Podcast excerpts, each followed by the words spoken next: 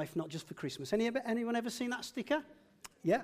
And, and as I was preparing for today, this phrase came to mind because our Simply Advent s- series, it, it, it struck me, is actually for life and not just for Christmas. Um, but in the same way that Christmas often increases the number of puppies given as gifts, so Christmas somehow highlights the spending, the hurry, the me. And our response as a church is to move the focus onto the three simplifying Advent gifts of more giving, more time, more Jesus. And I hope during this Advent, you're encouraged to ponder your priorities as we head into Christmas and then into 2018. Um, and maybe, just maybe, as we think today about hurry, we might see that Christmas is merely a symptom a crescendo moment of the hurry that we experience in our day to day lives. Because, you know, I don't know about you, but the run up to Christmas still has all those other things that we do making the breakfast, making the lunch, the sandwiches for school, making dinner, cleaning, going to work, uh, looking after those we care for, tidying up. That's Vicky, not me. Um, but on top of that, we also have buying presents, writing cards, sorting the Christmas food, wrapping the gifts, visiting relatives, meeting up with friends, preparing for and engaging with the festive activities, not least those going on here at the church at Junction 10. And even many retired people, and I'm looking in sort of several directions here, tell me that they don't know how they ever fitted in a full time job because they're busier now than when they worked. And most of us, most of us see Christmas and we think we're going to have some time. We're going to have some, oh, I'm getting some accompaniment, excellent. We're going to have some time off at Christmas, but it's not always like that. It's not always a restful holiday. Often, I, I don't know about you, get to the new year a little bit more frazzled than when I broke up from work. I'm getting some nods. Excellent. See, the things that we do over Christmas are nice, they're good things, they're great things often. But they're so packed together that instead of being life giving, they can end up life sapping. So let me pause and ask you a question. How many of us are too busy doing life that we're not living? How many of us are too busy doing life that we're not living. And uh, I came onto uh, my faith in Jesus, as many of you know, through an Alpha course run at Junction 10 quite a number of years ago. And the Alpha course is a course for people wanting to explore the meaning of life from a Christian perspective. And back then, I found it really, really hard to think about carving one night a week from my busy schedule. It was a real difficult thing to do. But just think what would have happened if I'd have let my schedule dictate my priorities. Going on the Alpha course changed my life. And looking back, it was really worth that few hours every week to transform my eternal destiny. And as you heard earlier, we have an Alpha course running in January, and this is your opportunity to invite someone who might have their eternal destiny changed. So, can you, as we run up to the Christmas period in January, could you make some time to pray? Could you pray for the course, for the people involved? But could you pray for people who you might invite? Could you perhaps make some time to talk to them about Alpha. And maybe you could even take the courage and take the time to invite them. So, can I ask you, and can I ask us as a church to do that, please? Because there are people here today who went through the Alpha course last time whose lives were transformed as a result. And can I ask, can you put your hand up if you're in a journey group? If you're in a house group, a small group, a missional community at Junction 10, could you raise your hands, please? Alison, I know you're in one. Come on, put your hand up. She's in my house group. Quite a few people there. Now, uh, you can put your hands down. Sorry to embarrass you, I'll pay for that later.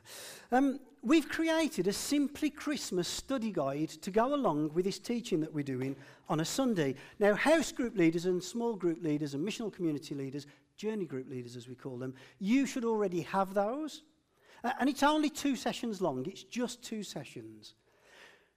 But if you're not currently in a house group or a journey group or a missional community and you would like to do that study, could you give your name in to Vicky or to myself or on reception and we can email you on the Connect cards, Rachel tells me. Um, so, however you do that, could you put your email down and we will get to you a PDF copy of our Junction 10 Simply Christmas. But perhaps what you could do is join together with a few Christian friends just for those two sessions, two nights between now and Christmas to do that study together. That's not too hard, is it? And if you're not regularly meeting up as a small group with other Christians for relationship, discipleship, and growth, could I encourage you today as we think about time? Could you think about prioritizing your time for this in the new year. Because coming to church on a Sunday is great, and we encourage you to do that, and the Bible encourages us to meet together in this way. But it also is very clear about us meeting together in a smaller context for us to have real discipleship. So, less hurry, more time. Let's think about time for a moment. You can spend time, kill time, do time, have time on your hands. You can be against the clock. Time is of the essence. You can have the time of your life. Sorry. You can take a little time. One more time, time after time. Do you remember the time? Time and tide wait for no man. Time is precious. Time is short. Time can drag. I just don't have enough time. Time is a great healer. You can waste time. Time's on my side. Time flies when you're having fun. You can call time out, and I just ran out of time. Science has been on a journey of discovery with time. Uh, a guy called Isaac Newton, for those of you who did physics at school, might remember that he was a scientist and he came up with this idea of absolute time, a theory that said time independently progresses at a constant pace wherever you are throughout the universe. That was Isaac Newton. That's what science thought then. Then a bit later on, a guy called Albert Einstein came along. And, and he discovered that that wasn't quite true. The nature of time, he says, changes relative to the speed and the acceleration with which you're travelling. And it's affected by the mass of objects. In fact, objects with extreme mass can cause time warping gravitational fields. And his theory was grouped together. You call it relativity. You had special rel relativity and general relativity. But this became the norm in physics. And then quantum mechanics came along. Now, you're going to have to sort of forgive me because I am not of the intellectual capability in physics to explain any of this. But when I was looking it up, some remarkable discoveries in quantum theory have been made. There's something called the Copenhagen interpretation. There's the Heisenberg uncertainty principle. I know, I know what that means a little bit. And Stephen Hawkins even created something called imaginary time. And these are mind blowing theories. Uh, Google them if you wish. Um, but they have massive implications for science understanding of time. But most physicists agree that time had a beginning. It actually came into being at a specific moment. And in the future, time will come to an end. So, at one point, time didn't exist. Then it came into being. And at some stage, it'll end. Can, doesn't it just blow your mind? Because we live in time so much that this could be true. But it does beg the question well, what was before time and what will be after time. Physics lesson over, you can all relax. Because we're going to get into the Bible. Because science can't answer those questions. So, what does the Bible say about time? Well, in its widest sense, the Bible talks about something called eternity. The Bible says God is eternal, El Olam. The Bible says he is everlasting. His love endures forever. He has no beginning and no end. He is outside of time. He existed before time and will exist after time. He is the Alpha and the Omega, the first and the last. And the Bible uses two ideas when it talks about time. And for those of you who were with us when we were in the old building, can you remember the two Greek words that the Bible uses for time? Chronos, Kairos. Excellent. For those of you who weren't here back then, chronos is where we get the word chron- chronological or chronology. And it's the passing of time. It's the seconds, minutes, hours, days ticking by. And none of us know how much chronos we have on this earth. Apparently, in 2017 in the UK, men can expect to live for 79 years and women for 83 years. How do you work that out? Because women work much harder than men, don't they?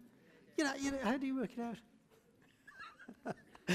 got some, got some, got some little bit, of, little bit of tension in the audience there for that one. Now, apparently, I have existed for 622 months.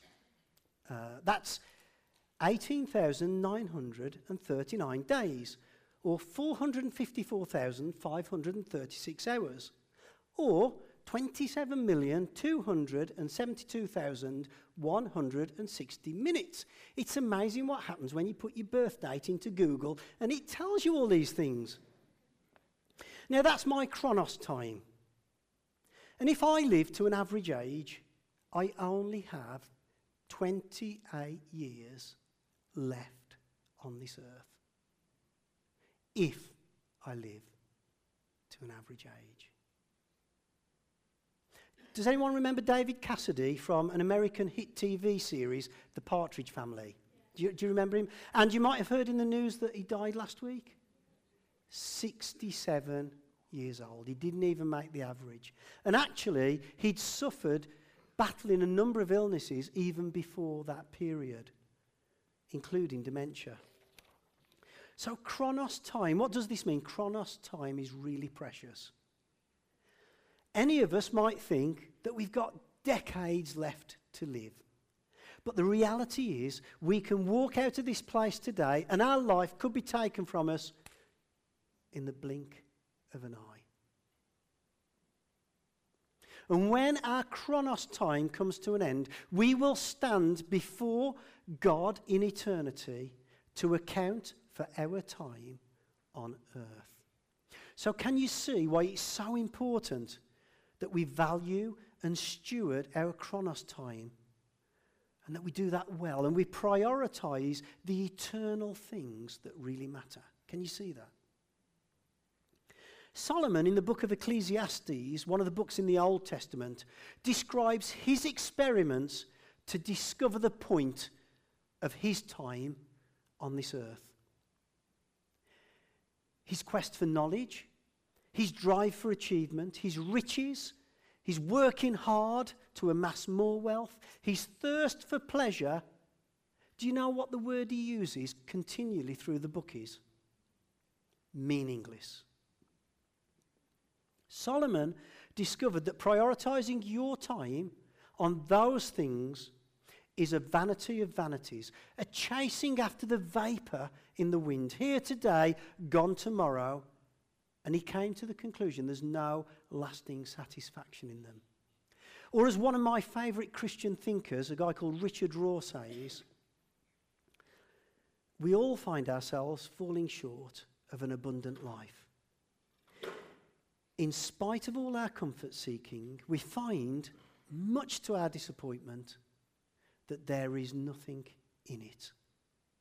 We all eventually discover that our hearts and souls will not be fed through self seeking. So, how can our souls be fed? Well, I think we have to look to Jesus to give us the answer to that. And in John 6:27, Jesus said, "Don't spend your time working for food that spoils, but for food that endures to eternal life." And he also said in Matthew 6:33, "Seek first the kingdom of God, and all these other things will be added." Solomon concludes in the last chapter of Ecclesiastes, he starts like this. He says, "Remember your creator, fear God, and obey his commands." You see, what I found is when I prioritize my chronos time around all those things that this world has to offer, all of those things I mentioned earlier work, money, family, pleasure when I do that, God gets squeezed out of my chronos time. But when the highest priority of my time is focused on putting God first, only then do all those other things working, pleasure, wisdom, relationships start to have true meaning. So that's chronos. And the other word in the Bible we find is kairos, as, as you told me. Kairos is a supreme moment in time, a significant moment at hand that holds a specific opportunity or calls us to make a decision a moment at hand that requires action. So when Jesus says the kingdom of God is at hand, he's inviting us into a kairos moment with him. Kairos is a right time, a God time. And my wife, Vicky, when she talks about the Holy Spirit as she goes about her day to day work, she talks about Holy Spirit moments as butterfly moments. And it's helpful to think about kairos as a butterfly moment. So, what does that mean? Well, imagine that you're sitting still. Imagine a butterfly landing on your arm. Imagine how soft and gentle that would be to notice. But then just think if you're hurrying around and rushing and moving quickly and multitasking from one thing to the next, you can very easily miss those butterfly moments, those times of the Holy Spirit's gentle prompting. But, but why do we hurry?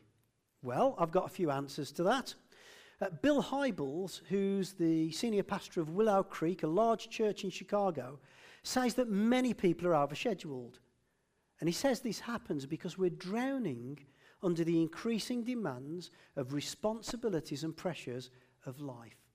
And he says that we often act as though we've got no control over the demands in our life and that it all just happens to us.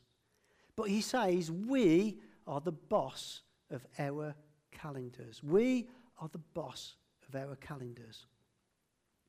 And he asks this question, and I'd like to ask you this question, and, and maybe you could ponder on this. What would happen if God was truly in charge of your time, what would be different if God was in charge of your time? Eugene Peterson, he wrote the Message Bible, brilliant, brilliant Christian thinker, says this Jesus moved slowly, not striving, not rushing. He didn't hurry. He patiently waited through his adolescent and young adult years to reveal himself as Messiah. Even then, he didn't rush to be recognized. He waited patiently for the Father's timing during his three short years of ministry. Why is it then that we hate slow when the Father seems to delight in it? He answers it this way I am busy because I am vain. I'm busy because I'm vain. I want to appear important, significant, and what better way than to be busy? The incredible hours, the crowded schedule, the heavy demands of my time are proof to myself and anyone else who will notice in a society where crowded schedules and harassed conditions are evidence of importance that I too am important. C.S. Lewis had a slightly different theme. He said, I'm busy because I'm lazy. I'm busy because I'm lazy. What's that all about? Well, he says, I work hard because I let others decide what I'll do instead of resolutely deciding myself. By lazily abdicating the essential work of deciding and directing my time, establishing my values, setting goals for myself, then other people do it for me. What a genius! We're busy in our tasks because we're lazy at our priorities. Now, C.S. Lewis died in 1968 before the internet, email, Facebook, Snapchat, Twitter, Instagram, YouTube, computers, phones, mobile devices, tablets that make it easier for anyone else in the world to set your priorities, rob your time any hour, any minute, any second of any day. So, no wonder we in this century end up so rushed, not making time for the important things, and being so hurried that we can miss the gentle Holy Spirit butterfly kairos moments. And this is impacting our mental health. Again, a little bit of research here. Neuroscientists who study the human nervous system have discovered that fear, negativity, and hatred immediately stick to your nerves like Velcro.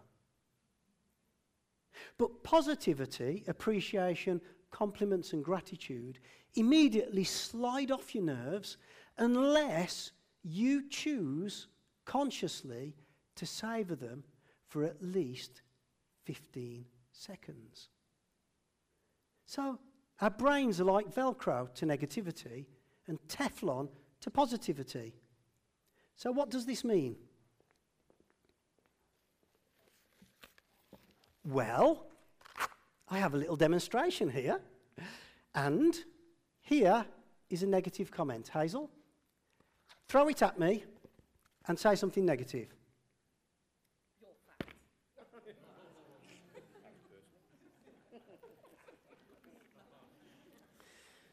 I actually wanted to get a Velcro suit for this and lots of balls so they'd stick to me. So imagine that has stuck to me. Dazza?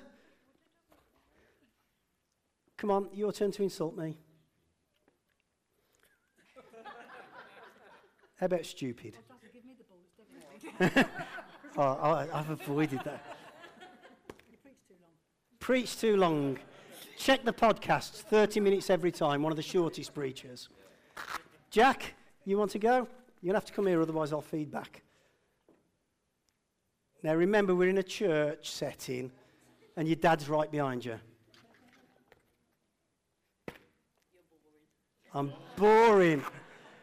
Oh, Ian, give me a compliment, mate. Come on.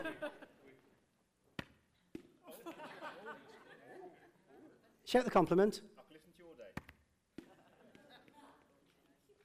Another insult, Jane. Oh, you wanted to compliment me, the insult. Uh, don't like T-shirt. Thank you. Paul, compliment, mate. You're better looking than me. Oh. It's a daft illustration, but can you see every time these balls were sent to me, they just bounced off. Mick, give me another compliment. Um. Oh, radiant, thank you. So I'm going to hold that. Mick said, I'm radiant. Mick said, I'm radiant. I want to do that for 15 seconds. It's a daft little example. But as you go about your day to day, you are literally carrying all of those bad things in your body that anything negative anyone said to you face to face or by phone or in a text or that you see on TV or that you've watched over the internet or that you've heard on the radio, all that negative stuff immediately sticks to your nerves. And if you're in a hurry, the chances are that when anything positive comes along, you don't spend that 15 seconds savouring them so they just slide off. So a hurried life creates an imbalance of negative to positive. So, is it any surprise that mental health is one of the greatest issues and is significantly higher than in any other previous generation? Earlier this year, the Telegraph reported that mental health is now one of the leading causes of disability and disease. Not just in England, but across the globe. And I checked this out, and it's not just because we're better at recognising it, it's not just because we're better now at recording it, it is actually worse. In the last 25 years, the rate of depression and anxiety in the UK teenagers has increased by a massive 75%. Every year, the number admitted to hospital with self harm and suicide attempts increases.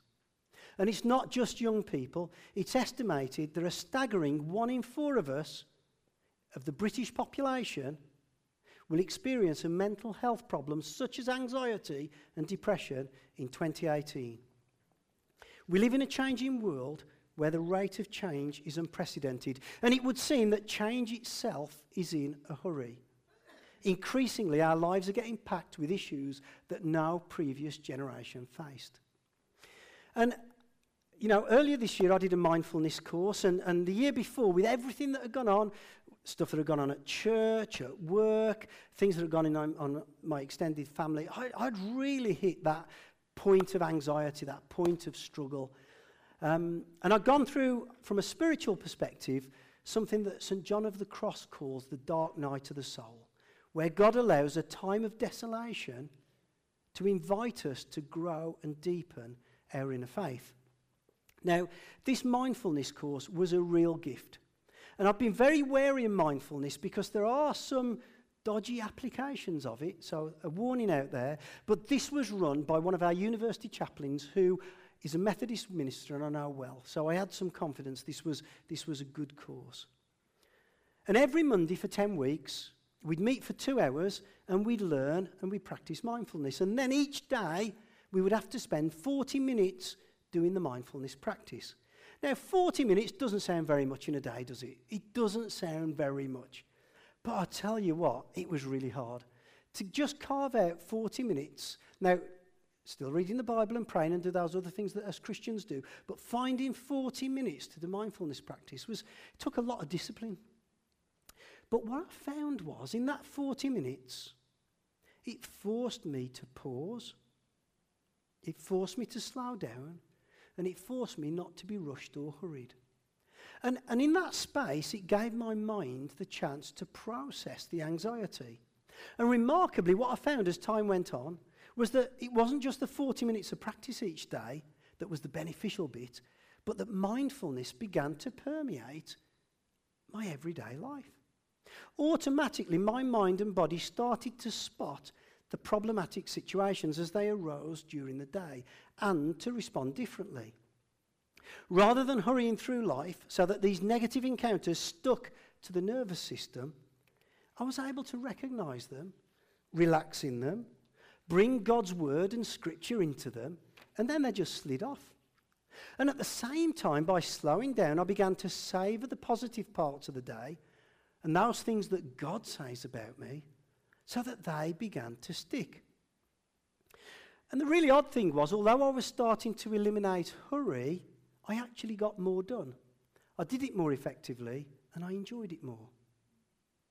And I began to physically experience what those neuroscientists had discovered. But because I've got the benefit of bringing my Christianity to the mindfulness practice, I use that 40 minutes as being in God's presence, in contemplation. And then, rather than hurrying and going from one thought and one rush to the next in autopilot, where everything goes in your brain and edited, this was a chance for me to do practically what the Bible says, which is take every thought captive to Christ. When you're rushing around, that doesn't always happen. When you slow down, it can. You see, the Bible and Jesus already knew what we're only just discovering in psychology and neuroscience. So I just want to bring this talk to a conclusion. And I want to talk about Advent. We've, we've lit our Advent wreath. Advent comes from a Latin word, the word coming. It's a time of expectant waiting and preparation, and it has three dimensions. We anticipate remembering and celebrating a specific and wonderful chronos and kairos moment in history when the eternal God stepped into time as Emmanuel so that he could be with us. The Word became flesh, Jesus the Christ. So that's the first thing. The second thing, throughout Advent, we anticipate Jesus coming into our hearts and our lives daily, being with us moment by moment. And thirdly, we anticipate that moment of Christ's coming again in glory at the end of time. That's Advent. And amidst our busy, hurried lives, the invitation of this Jesus, the Christ, to us is found in Matthew 11, 28 30. Come to me, get away with me, and you'll recover your life. I'll show you how to take a real rest. Walk with me and work with me. Watch how I do it. Learn the unforced rhythms of grace. And these unforced rhythms of grace demand that we stop busily doing life and start being with Jesus unhurriedly. And it is really hard not to rush. I haven't got this cracked by any means. I don't do that mindfulness practice every day now. Did it for a period of time. I, I don't. I do find myself hurrying along. It's not easy. Because we want results quickly, we want things to happen. But every moment of every day, we are making small choices that dent our souls and make it sickly. And I've spoken before of when John Ortberg rang Dallas Willard to get some wisdom. And, and, and what do I need to do, John asked, to be spiritually healthy? And after a long pause, Dallas Willard said, You must ruthlessly eliminate hurry from your life. You must ruthlessly eliminate hurry from your life. And John Ortberg said, Okay, I've written that one down. That's great. Really good one, quite impatiently. Now, what else do you have? What else is there? And after another long pause, Dallas said, There is nothing else. You must ruthlessly eliminate hurry from your life. And John Ortberg concluded that his life and the well being of the people that he pastored and served depended on him ruthlessly eliminating hurry. Hurry is the great enemy of our spiritual life. Hurry destroys souls. Hurry about our day. And what do we do? We listen to all those other voices, all those negative voices. Only as we slow down and become quiet do we hear the still small voice of God. Having a strong soul involves taking the time to tend the inner life, letting God heal the soul, feeding the soul, and resting the soul. And the place that you do that is God's presence. That's where the soul finds its rest. That's where it's replenished. And I truly believe this Advent and in 2018, in the new year, simple changes will make a big difference. So when it comes to your spiritual life, takes time. There are no shortcuts. You have to trust the slow work of God. So perhaps this Advent, you could spend time thinking and considering how you could ruthlessly eliminate hurry. Maybe just make one small change in your daily routine so that you can prioritize the really important things in life. Plan some time to slow down and be quiet. And if walking by a stream is the way that you connect to your Creator, or taking a stroll by the seashore, or getting lost in the wonder of God in beautiful music or art, or whatever it is that nourishes you and connects you to God, the Creator of the universe, take some time to do that. Spend time, deep quality time, with loved ones, with family, with friends, not just rushing from one appointment to the next. Perhaps, and I would really encourage those of you who didn't put your hand up for house groups and journey groups, perhaps make 2018 the year that you carve out some time to be part of a journey group. Or maybe carve out some time serving the poor, doing things of eternal significance. Perhaps for you, it's finding and following the call of God on your life.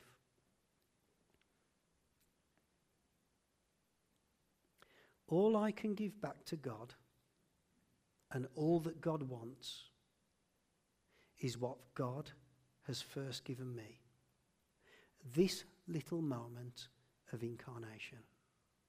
My little I am, that for a gorgeous moment of time echoes the great and eternal I am in grateful awareness. This is less hurry, more time. This is for life. This is simply Christmas.